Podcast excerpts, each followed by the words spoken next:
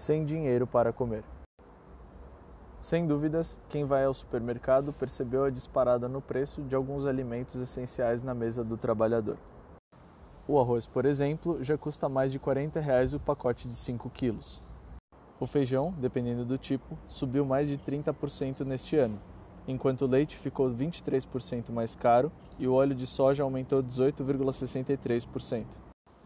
Já teve vez que cheguei no caixa do supermercado e precisei devolver algumas mercadorias porque o dinheiro tinha acabado, diz a dona de casa Carla Rodrigues dos Santos, 31 anos, que mora na região metropolitana de Belo Horizonte.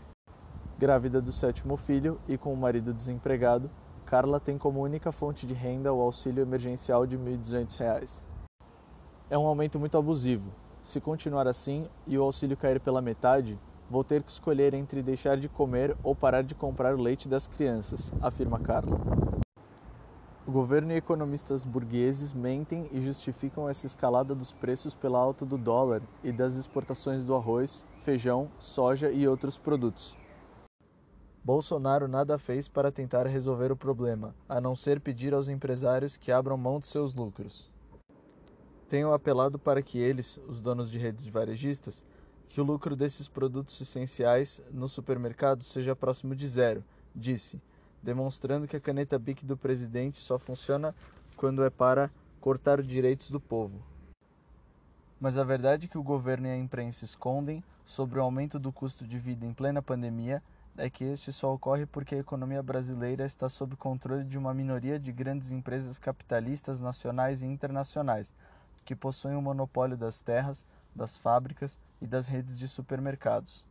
Assim, são essas empresas que decidem o que será produzido e por quanto será vendido.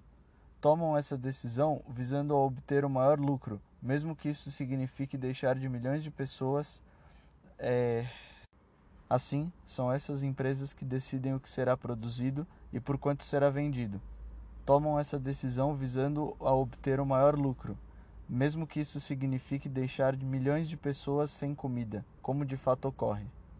O governo, se realmente se preocupasse com o povo pobre, no lugar de apelar para o bom senso ou patriotismo desses magnatas, deveria estabelecer o controle do preço nos supermercados e elaborar um plano nacional para a produção de alimentos para atender à demanda interna e colocar a comida na mesa de todos os brasileiros.